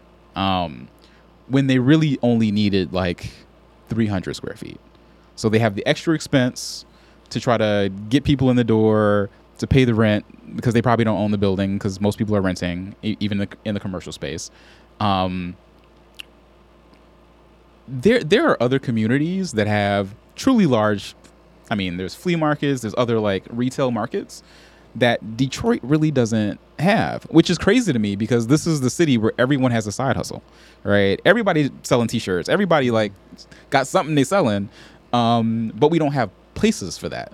Like you have to be an established business, you know, you have to go through a business incubator, and you need to rent like a really big brick and mortar. That doesn't work for most people. So what I'm hoping is that we can get more retail spaces that are flexible, smaller spaces, so that people who you know they get off at five from one job and they want to sell from five to nine, they can have a space to do that. So that's the next project.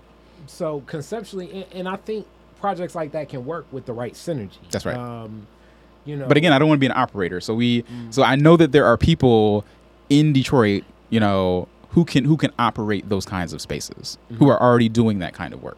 i got you Yeah. i got you i would i would think of my my podcaster comes to mind the great jennifer crawford I may have been thinking about Jennifer, and that. So yeah, yeah. i think of her immediately when it comes to stuff like that Exactly. but it's, it's other people in that space too Yep. because yeah you're right like um just what that is and, and, and what's needed i was in a new shop um what is that brand? The Plug is the brand, and it's like on the corner of uh, Broadway and it's basically next to where Birds on Broadway used to be. Okay. Uh, Mhm. For, for um, kind of, I'm about to. It's like across the street from where the network used to be, but that corner. Yep. and and it's it's a retail space, and like you say, like when I'm thinking like, yeah, more stuff could be done here, but how do you? What's the equity in that? Like in that project? Mhm. So, and and in that, I'm sure. So you're dealing with relationships that have already been cultivated, people that you've seen do what they do. Uh, if I, if I'm a person that has a brand new idea, how do I even approach it? So in, in that case, it really is. I mean, in the same way that there's there's building community value, there's capital impact partners, they have their equitable development initiative, all that's for real estate. I mean, there's the Build Institutes and others for like entrepreneurship. So that, that I mean, it really is those programs um, that really do offer the kind of support that that businesses need to get started. and and then at that same capacity just knowing for the average person that doesn't have a space hmm how they even judge what's fair rent commercial in, in the commercials. they need to talk either to a real estate broker or to a real estate lawyer. Like mm-hmm. honestly, like you need to be reaching out to professionals. I have seen, and this was mostly pro bono, right? Like folks who have gone through Motor City Match. Mm-hmm. Um, I won't make commentary about the program, but they've gone through Motor City Match. You know, they then get linked with a, a property owner. Mm-hmm. Property owner presents the lease, and people don't always go through the process of talking to a broker or a lawyer about that lease. And I've seen some of these leases which are horrendous, right? So it really is if you're if you're looking for space, if you really want to rent space, you have to have professionals who understand the market. Hmm. So so going into that even before you explore your business Mm-hmm. because I think that's oftentimes even when it comes to personal rent that's how people think they think you know I make four thousand dollars a month they charge me twelve hundred dollars of rent that's cool because I still got thirty eight hundred dollars I can live with that which is like more like it, it's definitely like a linear way of thinking Mhm. but it's not the business way of thinking That's right. And and to the same extent that we have people do a pro forma for real estate, like you you need to have a detailed business plan if you're an entrepreneur opening a business, right? So yeah, you want to understand how much that rent is, but you also need to understand, you know, your material costs and all the other things that you need to to run your business. utilities are included in Yeah, that. yeah. uh, and then also because certain utilities probably you gonna need internet. Mm-hmm. Uh, but the, the capacity of just even you know sometimes stuff like that. You know, how long will it take to, you know, as um, here go another one. Uh, the um, man, my mind just went blank for a second, but he always speaking about white box spaces and what a white box space looks like, and he just straight up said there is no such thing as a white box space in the city of Detroit. oh man, this is gonna kill me. Mr. Simply Casual was always saying that. He's like, look, you just gotta. Mr. Rufus Bartell would be like, there Mhm. is no white box space in Detroit. You're going to have to white box the space for whatever your business is too, because that's the functionality. Like when I think of operating a space, if Yeah. you talk about operating a space, I've run two studio, one in Southfield, one uh, in Eastern Market before, like my space and other spaces Mm-hmm. big learning curves. Rent was not so steep, so it was manageable. But even though rent wasn't was manageable, all the other things included Yeah. of having an open space was tough. Mm-hmm. Operating this house can be tough in where things go because it's a lot of other responsibility and liability that comes in operating a public a space where the public will interface That's right. um, and, and that's even getting the space ready for you. So, you know, how long do you think the average tenant is probably going to even have to wait to get that space ready It depends. to begin selling? it it depends on it depends on a, a lot of factors, right? Like it depends on if your landlord has thought of those things ahead of time, right? Um, it depends on what's already included in the lease, like you said, right? If the if the if the landlord has already thought about bringing internet to the building, bringing internet to the space, um, if utilities are included, like if it's all if it's gross rent, right? Everything's in the rent, then it's much easier, right? Um, but but to Rufus's point, right? That's not most spaces in Detroit. No. Um, so it's it's super dependent on what what space you in that you land in, because some spaces will take a lot of work for a tenant to even get to open the door. Which let's let's go into people's favorite want to business. And it's funny because I'm from business school, so they always say it's like everybody want to open a bar and a restaurant, and chances are it's gonna fail. Which, 100% true, and those are the hardest businesses to open. And I was going to get into that because it still also involves a lot of inspections, zoning, Yes. coding. You know, the the difference between your sink being here and here could not have your restaurant open, and it also could possibly be a forty-five thousand dollar problem. And the health department will they will tell you what needs to be fixed, and there will be no mercy. It will be like the sink needs to be five feet over there. Sorry, you just gonna have to fix it. um, yeah, we've had some, some yeah, I mean, like some experiences. I mean, I mean, but we're we're talking real here. yeah, yeah. So now you're you you're paying. You're talking to the tenant. mm-hmm. I'm I'm paying you money. I, I told my I told my mama, my grandma, my uh my best friend from high school. Hey, I'm opening September 30th. And you'll end up opening in March. You know? no, that's this is real. There's always there's always going to be a delay. There's always going to be a delay. Um, on the developer side, right? Like if if you're, I mean, most of these these buildings are in bad shape, right? So like you you have to bring them up to to to code in the first place. Then you get a tenant. It's gonna it's, it's gonna take some time because by the time you get through the business environment in the city of Detroit is extremely challenging on the developer side, on on the entrepreneur side, just getting through all the processes to meet the requirements that the city puts in place. We have lost some of our inspectors in terms of capacity. There's been turnover. There's been some loss of institutional wisdom at the city. Um, so to get through some of these processes can be daunting. So even even if you, as the entrepreneur, are are on top of everything, like to actually make sure that you get the response that you need, that you can keep that city staff member engaged, that you can actually shepherd your request through the process um, in any kind of timely manner, like there's going to be a delay. even if even if you have done everything right, there will be a delay. And, and and now as we talk about delay, I, I want to talk about some of those those deep wounds from some some entrepreneurs. Mhm. One of the biggest deep wounds from a lot of people. This was kind of us. We didn't leave much at one of our spaces. We left the stage and we left some speakers because they were just so so hard to move out. It Mhm. just was like, man, forget those speakers, forget the stage. Um, that happens often too, especially in the restaurant business, where whole kitchens just get left in properties that people don't own because they need to leave a space. They need they, they- Rent, rent goes up. Yep. They need to leave a space. And again, this is why you need to have a savvy real estate attorney, right? It's like what what kinds of fixtures become the property of the landlord and what kinds of fixtures can you take with you? Um, and unless you've negotiated that up front, a lot of times, I mean, you will do a build out and I mean this this should be spelled out in the lease. At the end of the lease term, what happens? What happens to everything in that space? Um, that's why people need not not just any lawyer. And I have to tell my students this all the time. It don't just get any lawyer who thinks they know how to do real estate. You specifically want someone who only practices real estate law. Um, because those are the kinds of things that you need to see in those documents. Because it, it happens often. Yeah. and it's sad that I've seen people put a restaurant's worth of equipment in a space that they Mhm. got to walk away from, and now they're trying to operate pop up style. And they and, and and they probably took out a loan to to buy the equipment in the first place, right? So like the loss of capital and all of that is real.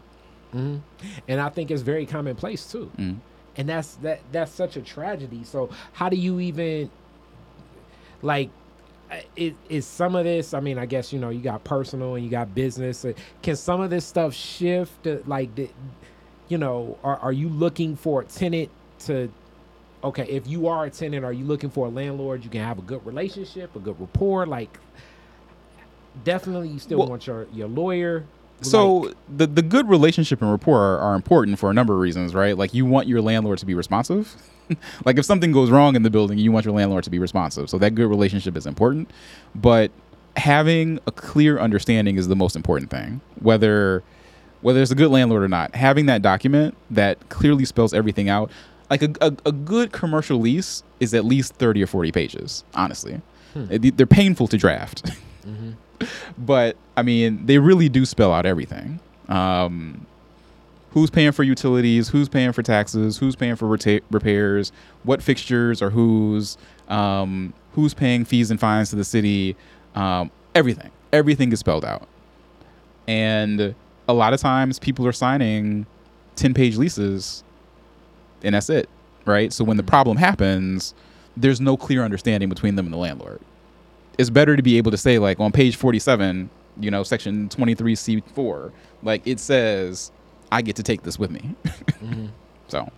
And and and then for for people that are interested when do you for a person being i guess you know being an entrepreneur you're always too ambitious. Mhm. when would you say a business is ready to make that jump and move to a commercial space? Well again it depends on you know what kind of commercial space. There's some spaces that are flexible right where you uh, again are able to do you know depends on what you're selling um, or what service you provide but where you're in there with other entrepreneurs, um, which I think is I think people should start in flexible spaces where there's a low barrier to entry to test the idea, to test the product, to test whether it even makes sense if there's a demand for what you're selling before you get to the point where you're actually getting your own brick and mortar by yourself. Because you should have already proven your idea to yourself, right? And if you have investors or lenders, family friends, you know, who have put money into the business, you need to know that there's a client base. You need to know that your service or product is wanted before you make that real big le- leap to say, I'm going to get into a three to five year lease for my own mm-hmm. space. Like you really need to have proven that concept first. Definitely. So yeah, man, it's you've you've dropped so much game, and I'm gonna have to get you back right. because I, I, I, Happy to show up so many anytime. more questions I have in reference to this. I know we we we we spoke on homes and definitely went in commercial. To me, they're definitely different, but they're interrelated Mhm. when we think about that. Now, from the commercial space, you said that it's almost because I know more so from the home side, but commercial buildings are being brought up in mass groups by property investment companies as well. Not Not not, like in homes. not like homes. Not like homes. Um, a lot a lot of the ownership of commercial spaces, in fact, is legacy. Right? There have been people who or families who have moved out decades ago, but who retain ownership of commercial space in Detroit, Yeah. and have just let the, the spaces like deteriorate. When we when I walked into, so it's 7400 West McNichols, six mile, but 7400 West McNichols. When we walked into the building, I mean everything you could imagine, right? The roof was caving in, water damage everywhere. There was asbestos in the building, dumping, like ev- everything. And I'm just like, so this owner left this vacant for a decade plus. Um, everyone who has touched it since, because we, we bought it from a bank, Mhm. everyone overpaid for it. So we had to overpay for it. But just like, that's what people want. People are waiting for their cash out. They're like, well, we've held on to this for 10, 20 years. Now that X neighborhood is coming back, we're trying to get this for like, we're trying to sell it for $200,000, $300,000 when it's only worth 20, right? Um, we almost had to rebuild that building, honestly. Like we replaced much of the back facade, the, the front facade, the roof, the roof joists, like we replaced everything. Um, and that's most of the buildings in the city. And what's what's more is that you can't just go to you can't just go to a bank. How to explain this? So you can't go to a bank for the cost of construction, and then believe that your building will be worth what you put into it, right? You put in a million, it's only going to be worth seven hundred thousand. You know, you put in three, it's only going to be worth two, right? So we're automatically underwater, which is why people are up in arms about Dan Gilbert won that $60 million tax abatement. Mhm. Let's not talk about Gilbert. If you're doing development in the neighborhoods, every single building has a tax abatement, Mhm. right? Every new shiny building that's opening has a tax abatement because you cannot make the numbers work without abatements, you know, strategic neighborhood subsidies. Um, if you're doing housing from MSHDA, if you're doing just commercial from the MEDC, the Michigan Economic Development Corporation, ev- there's so much subsidy going into all these projects to make them work. So we put in three million. Mhm. The building is not worth three million. When we are done, so we hand the keys to the tenants in a month. When we hand the keys to the tenants, we have put in three million. It, an appraiser is going to come in and say it's not worth that. Yeah. That's every single commercial building on most of our corridors, right? So we don't have enough subsidy to even bring these buildings back. Like there's a limited amount. So it's it's, it's a struggle given the nature of the buildings, given the capital that's available. Um, it is it is it is extremely difficult to actually make these commercial buildings work. It, it's it's unique that you speak to that because I had a uh, almost a cousin that old enough he was like an uncle that was really into real estate, Mm-hmm. um, and I always looked at real estate more as a um, it's like a long term game. Yeah. I always thought real estate is like 15, 20, 25 year type thing. Mm-hmm. The one the people that I've seen in my mind have the most success with it. But Mhm. really these are like almost like 25 years you're to be successful at whatever you do, you know what I'm saying? but especially with real estate, Mm-hmm. it's not a a quick flip. And that's what was so unique around that time of 2008, 2006, 2007. Like I was seeing people my age like, "Yeah, I'm flipping houses now." And I'm like, "Word?" You know what I'm saying? And now I'm seeing sort of that kind of come back again where I'm like, I don't know what's going to happen, but I know interest rates will rise, which they have now. Mhm. And this is going to impact, you know, how homes are being bought. Well, it's a cycle, right? And Yeah. no one no one can think that real estate really any asset, but real estate especially will keep going up Yeah. in value in perpetuity. Like forever. It just that's not how economics works, right? So we, we always hit the cycle and and even sophisticated real estate investors seem to have amnesia because people start making really, really crazy decisions at the top of the market for some reason. Um, but the market will always self correct or crash. We are in the self correction, right? So interest rates are going up. I mean, we we will start to see a lot of this, you know, these institutional investors who are who are trying to buy up as much cheap property as possible. Um, these skyrocketing home prices that we've seen, there's going to be an adjustment, right? As as the economy shifts. So I mean, we're in this. We're, we're the market sort of reached a peak, and we're we're beginning to come down. Now, as you look at some of these institutional investors, Mhm. specifically in homes, I definitely just want your opinion on it. How do how do we fix that? How do how and then and I guess I shouldn't even say how do we fix that. Whose role is it to advocate for that family that that that single home buyer? You know, the the the the the person that wants to buy one house from the land bank authority, get it fixed up. Like whose role is that? Is is that a is that a government thing? It is. Is that a community thing? Is that a businesses and real estate thing? Like who, the community is doing it right the community is we have the advocates in the community right if you look at community development organizations right so i won't even name them but i mean we have cdos throughout the city Yeah. some that have been around forever some that are newer but they are advocating for black detroit homebuyers in neighborhoods to have access to the single family starter home right the land bank their their goal is not their goal is inventory management. And what I mean by that is that they have so many homes still. I think they have about 17,000 now, which is down from some crazy amount that they had before. 17,000 homes.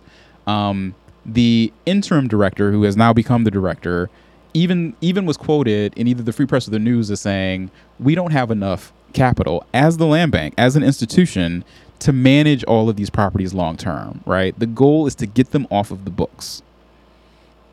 So what that means is quick sales. Like they need to get the inventory down.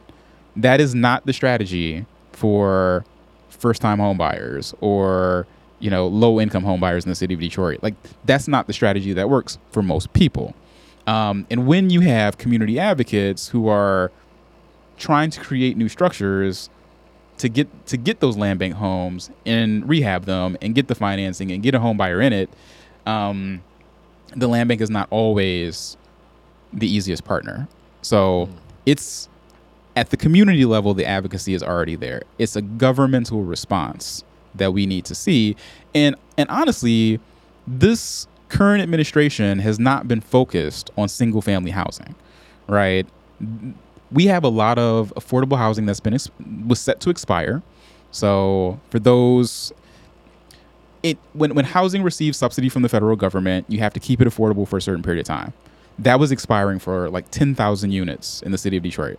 So Mayor let Duggan, Me, let me explain some. Let me go a little bit Sure, deeper. sure, sure, sure. The developer won't speak, so let me break this down for you guys. All right, and it's it's a classic back and forth. I remember um, Andrea Isom.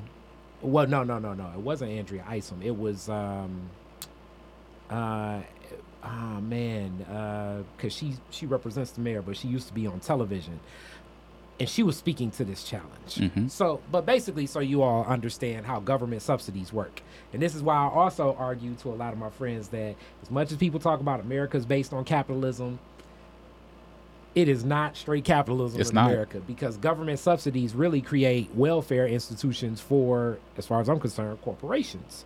Now, as Chase just presented, some of these subsidy based programs definitely empower communities, but some of them definitely deprive communities too. So, Mhm. like, i.e., NFL stadiums or something. You know what I'm saying? So, uh, developers at, at certain points in time, especially like when we think of what happened in New York City at one point in time when things hit. Uh, New York City went bankrupt at one point in time. Mayor Koch, uh, uh, President Gerald Ford was like, I ain't giving New York no money. You know, that was a reality in New York. So things would happen as for developers, it's like, okay, well, we can give you some subsidies, meaning that we're gonna you're gonna pay less money, uh, pay less in taxes. You're gonna so you're gonna pay less in taxes. We're gonna basically cover some of these costs, like New York City, or, or bond this out and and give you some money over over time. But in exchange, you're gonna allow of your hundred unit building, fifty of them will be affordable or low income housing. So Mhm. those 50 that'll be low income housing, technically because it's mixed use housing, is like, okay, you're gonna keep this property up to par. And this will be a 30 year agreement. So for 30 years or 20 years, I'm just saying 30, you're gonna keep this in low income affordable housing units. So this is kind of where people say, "Oh man, you got one of them rent control apartments in New York or this city or that city." Detroit had many of them. A timetable is ticking on many of those properties. Mhm. Chase just presented 10,000 of those units in Detroit. in Detroit Mhm. are going off those rolls. So what happens when things go off those rolls is a couple of things start happening. One, closer to those things going off the rolls, you'll see these properties that probably have not had a, a, a lick of paint in them in 20 years. these properties will start getting paint repaving parking lots because just the whole interest of knowing that you can maximize the value of where these tenants will stay is about to exponentially go up in a year or two. Now you can refinance. You you can get lending against what your property is if you're the person that owns that property or wants to sell that property. Basically you took money from the government to assist the city or the people, citizens of the land or under the government for, and now that time transitions, and now this is just a for profit project. Mm-hmm.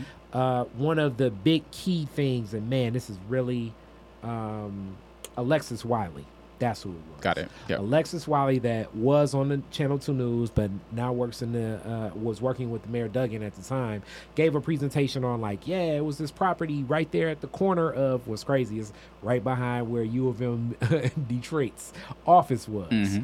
Uh, I forget the name of that property project, but it was just even known as a project where this was definitely ousting out so many of the people that couldn't afford to live there, and the property group was uh, you know, it, it was negotiated where certain tenants would be able to stay and certain tenants wouldn't be able to stay. And I remember Alexis stood up and said, you know, we're still going to work with this developer, but now they know how to do business with the city. And I was like, how did this person even in the room still?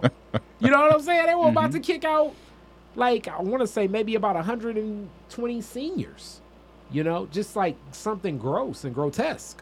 Um, so I'm giving that to the people playing so you recognize Mhm.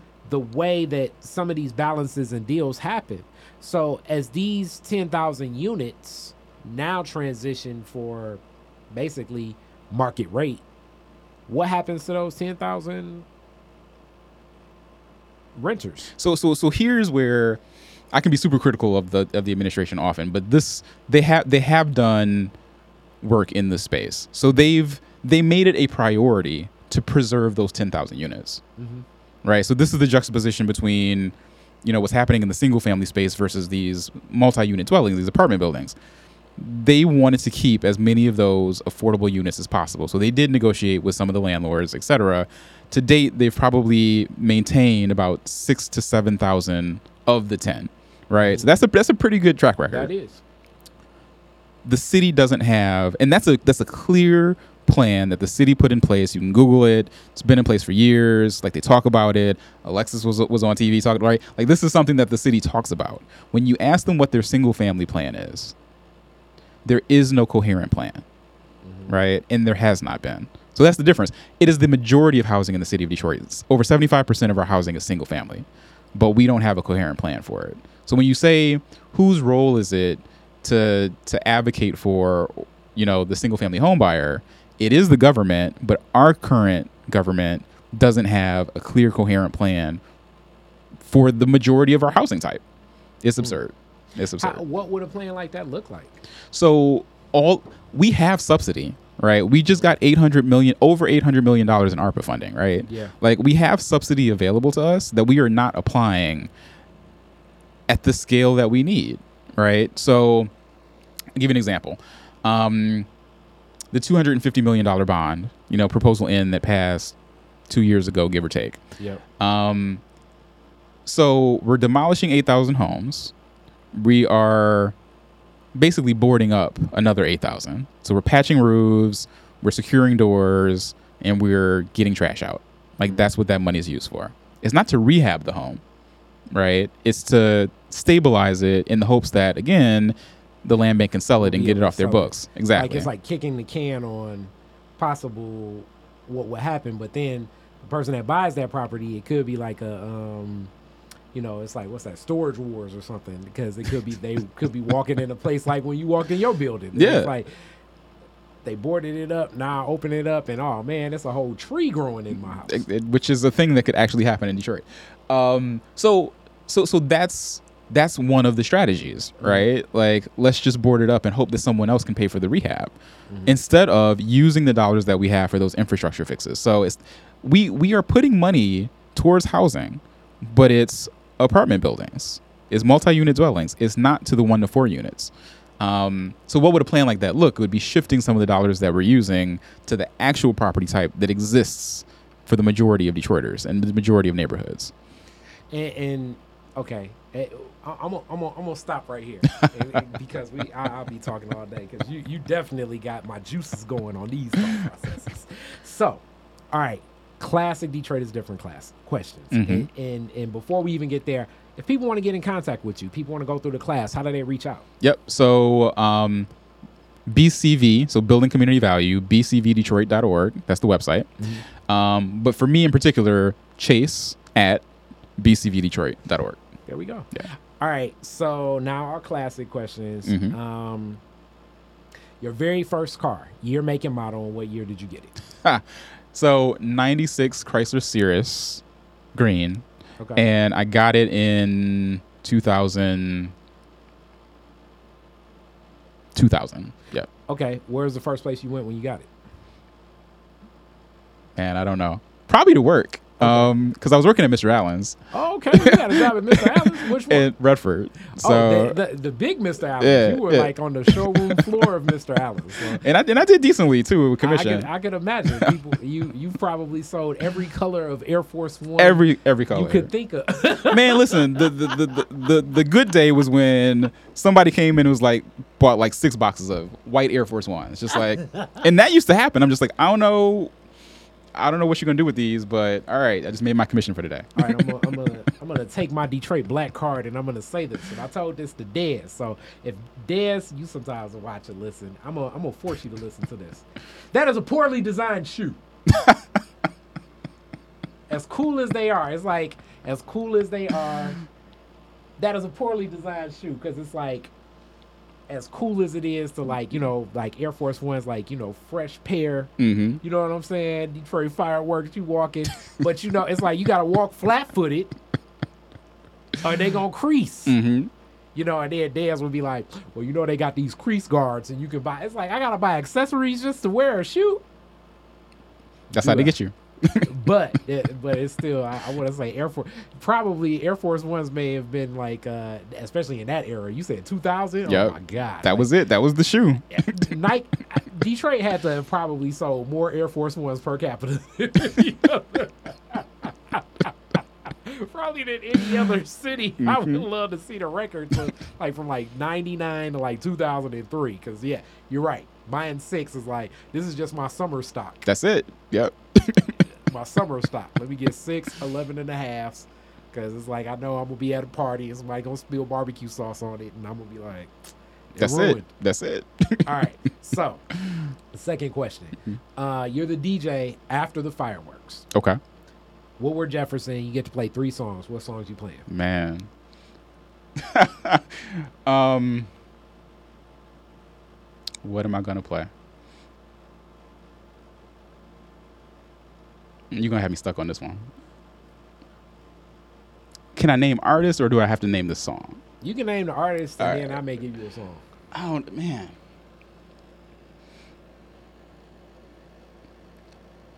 All right, so I like the vibe of new new school musicians who have like throwback music. So like Mhm.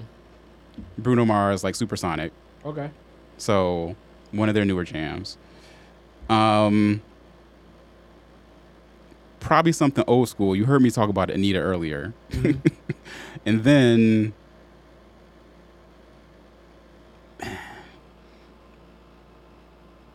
man, I feel like an old soul. Probably something by the Isley Brothers. Okay. So there we go. So, it's all kind of like old school so stuff. like old school feel. yeah. I'm with it. I'm with it. Yeah. So I would say you said Bruno Mars. I guess 24 Karat Magic would be the song I would pick from him. All right. All right. And then you said Anita. We want to get something upbeat, like um, That might be hard with Anita because she doesn't uh, have many of them. Yeah. Yeah. Uh, what's that? Uh, 365 days of the year. Same old love would Mhm. probably be that. And then you said the Isleys, right? Yep. Oh, that's the fight the power. So There we go. Look at that. Uh, I need I needed to insist on that, but there we go. and then, uh, but yeah, the Isleys got such a catalog. you Yep, know. yep. Um, and last, you could rename Woodward after one Detroiter. Who would it be and why? Coleman Young. Okay. Yeah, that's just, that's that's easy. And and for me, it's not it's not necessarily what he did politically, even though I think that's super important. But he inspired culturally a whole generation. Like the way that I hear elders talk about him and what he was able to do to spark their imagination of what black people could do and what they could be. Mm-hmm. Like again, the politics was important, but that the cultural shift that he was able to create was enduring. So Woodward Avenue becomes, I don't know, Coleman and Young Avenue.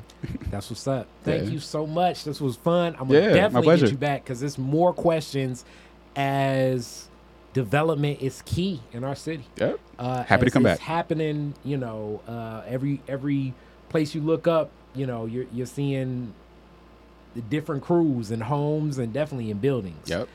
Not a lot of commercial development inside our neighborhoods, as you said. Mhm. So that is, But uh, more than we've seen in Yeah. decades. Oh, So, yeah. certainly. Yeah. Certainly. And as I tip my hat to you being a young brother in that space, because Lord knows, I know it ain't a lot of us in there. Yeah. So thank you so much. Thank you. Peace.